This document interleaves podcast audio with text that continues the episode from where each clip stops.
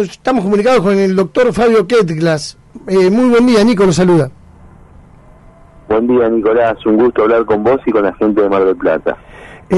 Fabio Quetglas es abogado, diputado nacional por Buenos Aires, de la Unión Cívica Radical, y la idea es hablar un poco de la situación actual del AMBA, del área metropolitana de Buenos Aires. Fabio, diputado, el otro día salió un artículo en Clarín suyo, que hablando sobre la situación del AMBA. ¿Nos quiere contar un poquito a nosotros y a la audiencia, no solo de Mar del Plata, sino también de la región, casi de toda la quinta sección electoral por FM y por online para todos que nos escuchan? Un poquito el artículo que era muy interesante, ¿no? Usted decía un panorama de cómo veía la situación del área metropolitana AMBA. Bueno, vamos a empezar por parte, así le ayudamos a la gente a ilustrarse en esta materia. Ajá. Todas las áreas metropolitanas del mundo han tenido un problema a lo largo de los últimos 30 o 40 años, porque obviamente la ciudad central, lo que se llama la metropolitana, en este caso sería Buenos Aires, digamos, claro, se ha expandido a medida que las migraciones, el crecimiento vegetativo, etcétera, fue generando lo que llamamos la primera corona, la segunda corona, etcétera. Uh-huh. Ese crecimiento hace que múltiples jurisdicciones operen sobre una misma ciudad real, digamos, en términos de una misma ciudad real, decimos, porque la dinámica de que la gente yendo a trabajar de un lugar a otro o dependiendo de los servicios públicos que están en otro municipio, etcétera, desde el punto de vista real la ciudad funciona como una, y desde el punto de vista institucional, en el caso del AMBA, la ciudad funciona como la ciudad de Buenos Aires más 24 municipios, o si tomamos la región, la ciudad de Buenos Aires más 40 municipios. Y coordinar al sector público de 40 municipios no es fácil, por supuesto. En el caso argentino, del área metropolitana funcionaba de Buenos Aires, ¿no? Funcionaba razonablemente bien hasta el año 75. ¿Por qué pongo este punto en el año 75? Porque pasó una cosa que produjo dos consecuencias muy notables. Hasta el año 75 la gente que viajaba al área metropolitana de Buenos Aires en busca de trabajo, inclusive las personas que se incorporaban al mercado de trabajo, etcétera, en general conseguían un empleo, mejor o peor, pero conseguían un empleo. La tasa de desempleo en la Argentina era de un dígito chico, 5, 6, 4, y existía una cosa que las personas de edad se lo van a acordar, probablemente los más jóvenes no lo conocieron, que era el loteo popular. Era el loteo popular, un señor que tenía tierras le pedía permiso a la municipalidad para subdividir una tierra periurbana, generar títulos, generar lotes. Exacto. Y venderlo a plazo, y los compradores de esos lotes eran trabajadores en general, los vendían a 60 meses, 72 meses, etcétera, lotes con títulos, en general con algún déficit de servicio porque no se le invertía mucho para obtener más rentabilidad, pero las familias se sentaban ahí con su prefabricada o con su vivienda de autoconstrucción, y si uno iba ahí a los 10 años de producido el loteo, se encontraba con un barrio formal, claro, con un barrio con el club de barrio, una calle de asfalto, una otra calle de tierra, la electricidad seguramente es instalada y el agua instalada, pero el gas no, etcétera, pero con un barrio formal, con casas, con títulos, etcétera. En 1975 se produce el Rodrigazo, y con el Rodrigazo, inflación derivada de esta situación, desaparece el loteo popular, que era la vía de acceso al suelo en condiciones dignas de los sectores más humildes. Por eso esto es muy importante entenderlo, no es que siempre el AMBA fue un desastre, etcétera. No era un paraíso, pero hasta 1975 estas dos cosas, empleo y acceso al suelo, más o menos estaban garantizados. A partir de 1975, con algunas excepciones, pero en general el proceso de industrialización no logra que la gente se incorpore, por lo menos en el volumen que necesitamos, ¿no?, se incorpore al mercado de trabajo formal, y empieza un proceso de degradación del empleo y dificultad de acceso al suelo. Nosotros, Argentina tardó mucho tiempo en darse cuenta de que tiene que cambiar la economía del área metropolitana. O sea, el área metropolitana no va a cambiar porque coordinemos mejor los semáforos, o porque le pongamos canteritos a las avenidas, claro, o porque le hagamos la bajadita para los carritos de los bebés en las esquinas. Todo eso hay que hacerlo, está bien, corresponde coordinar los semáforos. El área metropolitana de Buenos Aires, todas las áreas metropolitanas de Argentina, tienen que pensar su economía, porque si las personas trabajan y tienen ingresos, pueden pagar los servicios públicos lo que valen, el comercio de proximidad se dinamiza, las ciudades, por supuesto la gente puede invertir en hábitat, las ciudades se vuelven más estéticamente más lindas, etcétera, todo. Sin ingresos familiares no hay ninguna posibilidad de remontar eso. Entonces, inclusive uno podría pensar que la degradación que tuvieron muchos servicios públicos después devino de eso, devino de esa crisis fiscal donde el Estado tiene que mantener los mismos servicios públicos con ingresos languidecientes, etcétera.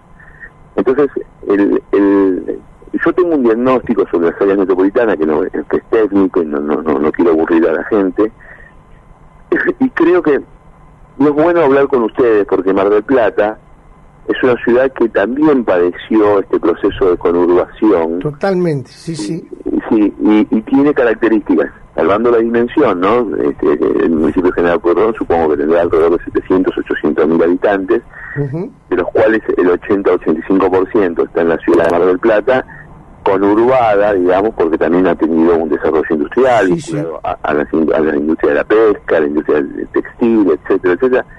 A su, en su momento muy dinámico cordón frutihortícola, que generaba mucho empleo, pero que también tenía el problema de la expansión del área urbana, y bueno, hubo tensiones acerca del uso de las prácticas o el uso de químicos o lo que fuera, pero lo cierto es que un área metropolitana que no piensa su economía no tiene forma de resolver en estas dimensiones humanas, digamos, en dimensiones de 500, 600, 700 mil habitantes, el conjunto de prestaciones sociales que nos hagan ciudadanos. Entonces, ahí yo, mire, justo usted me llama de Mar del Plata, yo dialogo siempre de esto con Maxi Abad, y nosotros, siempre él me dice, porque por su nivel de preocupación y de ocupación, me dice, nosotros tenemos que resolver Mar del Plata para evitar que Mar del Plata siga la dinámica que sigue el área metropolitana de Buenos Aires, no intentar transformar a Mar del Plata en ese sentido, porque yo creo que tiene condiciones. La ciudad debe ser una ciudad modélica, porque tiene volumen, tiene instituciones públicas de calidad, como su Universidad Nacional, tiene el acceso, bueno, obviamente el maravilloso acceso al mar, que tiene un puerto de altísima calidad, tiene, por supuesto, medios de comunicación propios, con un peso, con una agenda propia, una dotación de recursos profesionales espectacular, y tiene una cosa que muy pocas ciudades tienen, que tiene una dotación inmobiliaria impresionante, porque obviamente viene de la época de que la gente se compraba un departamento de Mar del Plata para ocuparlo durante un mes, y ha cambiado ese hábito turístico. La gente ahora viaja más segmentado, más veces en el año, por menos días, etcétera, y a la ciudad le ha quedado un stock inmobiliario muy importante y edificios emblemáticos, etcétera. Pero la única forma de evitar una conurbación como la que tiene el área metropolitana de Buenos Aires, que es patológica en ese sentido, es con un plan, ¿no? O sea, no va a ocurrir naturalmente. Y tengo la sensación de que no solo Buenos Aires, no solo Mar del Plata, sino que las grandes áreas metropolitanas de Argentina carecen de plan y de una mirada. Fabio, buenos días, Adriana los saluda. Buen día, Adriana, un gusto. Esto así, escuchándolo atentamente, digo, parece realmente complicado, porque tantos años de degradación, tendríamos que pensar, esto no se resuelve en un mes, tendríamos que pensar en mucho tiempo, ¿no? Mire, las ciudades metropolitanas que hicieron planes exitosos, vamos a suponer un ejemplo, siempre se pone el mismo ejemplo, que es el caso de Barcelona. Sí. Yo viajé como estudiante en el año 1986 a Barcelona, y una de las cosas que me sorprendió era, las Olimpiadas eran en 1992. Voy a hacer un comentario que mucha gente que escucha se va a sorprender. Barcelona era una ciudad sucia, oscura e insegura. Sí.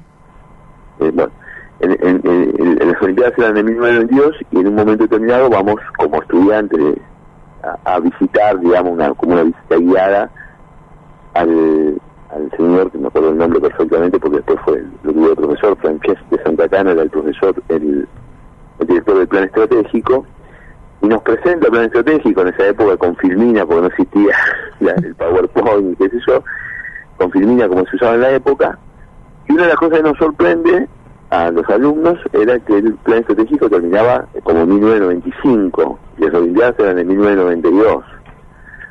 Entonces alguien levantó la mano y le preguntó diciendo, bueno, nosotros algunas cosas las vamos a hacer para los Juegos Olímpicos, pero cambiar la ciudad nos va a llevar más de una década. Claro. Claro. Ese es el pero le quiero completar la pregunta porque me faltó preguntar, ¿hay falta o hubo falta o hay falta de voluntad política? Porque si al tiempo y a lo complicado le tenemos que sumar esto que le estoy preguntando, ya sería como... ¿no? Muy buena pregunta. No, yo creo que no. O sea, yo voy a... No quiero ser... Yo creo que, como la famosa historia de la rana y el agua, esa de que la rana si la ponen con el agua fría y la van calentando el agua, nuestras áreas metropolitanas se fueron degradando en el tiempo y nos faltó un diagnóstico claro, digamos. Entonces, de hecho, yo, aún de las personas con las que no comparto su visión, creo que el 90% de los intendentes, voy a poner el ejemplo de los intendentes porque es el que yo, el de gobierno que yo trato más, se lo toma a los intendentes de Santa Fe, de Rosario, de Córdoba, etcétera. Por supuesto hay mejores y hay peores, etcétera, pero todos los últimos, yo antes de ser diputado nacional, en un desarrollo académico y mucho tiempo asesoré a gobiernos locales, ¿no? O sea, ese era mi trabajo. Y siempre hay una vocación de hacer algo transformador, que mejore la ciudad, que mejore la calidad de vida de la gente, que sea sostenible en el tiempo, etcétera. Pero me parece que lo que sí faltó, no es voluntad, por eso le pondría otro nombre, lo que sí faltó, y creo que falta, es una visión. No es un problema de voluntad. Porque cuando yo digo lo de los 10 años, la gente se imagina vivir los 10 años porque es un trabajo difícil. No, los 10 años no es solo porque es difícil, sino porque no vamos a tener los recursos para invertir en un año. Tenemos que programar financieramente, que primero vamos a hacer esto, después vamos a hacer aquello, y vamos a sostener nuestro programa de inversión, aunque nos cueste, y cuando tengamos un badén económico, no vamos a sacrificar el programa de inversión, porque lo vamos a sostener. Mar del Plata, aprovecho para decirlo, tuvo una experiencia que se estudia en materia de desarrollo territorial, que fue, y ustedes lo recordarán mejor que yo, aquel famoso plebiscito, referéndum de Aprile, en el que convoca a la población a votar una sobretasa para financiar unas 20 y pico de obras. Exacto, que la ciudad necesitaba. Sí, sí. Y la ciudadanía lo acompañó. Es una cosa muy rara votar que sí, aumentarme el impuesto, ¿no? Obviamente. Y el intendente en ese momento, con los fondos recaudados, era la época de la convertibilidad, pudo ponerlos en garantía y hacerse rápido a tener el sistema financiero de los recursos que necesitaba y llevó adelante las obras. Y para la ciudad fue un gran impulso. ¿Por qué lo digo? Por esto de la voluntad y la visión. Probablemente, si en el área metropolitana de Buenos Aires nosotros pudiéramos discutir la constitución de un fondo de, en el caso del AMBA, es de varios miles de millones de dólares, y el AMBA hay 40 o 50 grandes obras que las necesita sí o sí o sí. Ahora, si vos, las obras se ven, las licitaciones son claras, las obras producen dinámica económica, etcétera, yo tengo la sensación, el problema más grande no es un problema de voluntad, sino de vacío, digamos, es decir, si vos me vas a decir que tenemos que... Porque esto no se va a arreglar con las piscinas.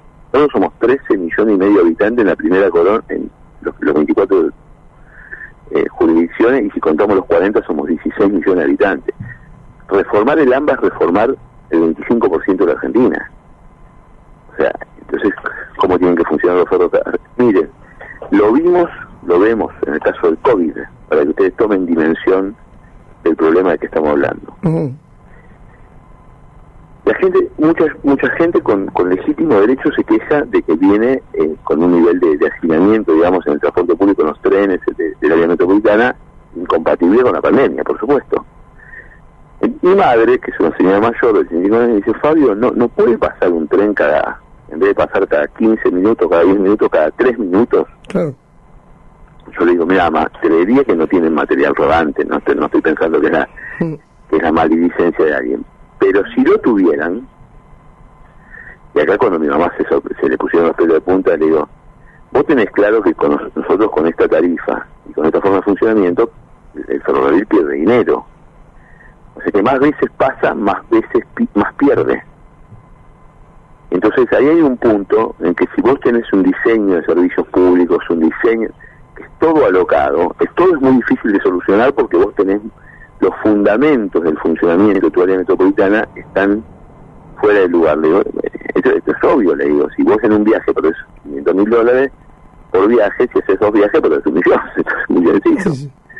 Entonces, me dice, ¿cuál es la solución? Y la solución no es de un viernes a un lunes bajar una palanca y duplicar las tarifas. Pero si vos no tenés una perspectiva de cómo tienen que funcionar los servicios públicos, cómo se tienen que mantener las infraestructuras, qué recursos humanos vas a precisar para la economía del futuro, cómo las personas van a... Bueno, no tenés plan, vas a la buena de Dios.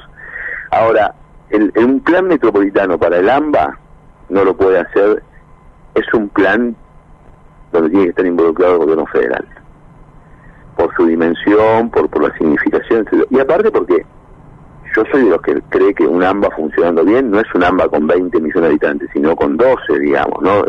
Un plan para el AMBA tiene que tener como complemento un programa de desarrollo territorial para el resto del país, para que las personas puedan realizarse, conseguir empleo, prosperar, etcétera, donde nace. O sea, que la inmigración sea una opción, no sea una condena, a eso me refiero, ¿no? Sí, sí, sí. La verdad que muy buen análisis, la verdad que muy interesante lo que nos cuenta, diputado, y bueno, agradecerle, saludarlo por el Día del Trabajador, feliz día, y un sábado a la mañana, el 1 de mayo, que esté con nosotros y dándonos este panorama, que aparte es muy interesante y con mucha ejemplificación, desde el ejemplo de Barcelona, del AMBA y hasta inclusive aún de Mar del Plata. Muy agradecido que nos atienda y bueno, seguramente en cualquier momento nos volveremos a comunicar porque me pareció muy, muy jugosa la charla. Un gusto, ha sido un gusto enorme para mí y quiero, antes de despedirme, quiero decirles, y lo digo siempre, que como mi infancia está vinculada a los veraneos con mi vieja en Mar del Plata, es como una ciudad que llevo en el corazón, así que un abrazo grande a todos los marplatenses.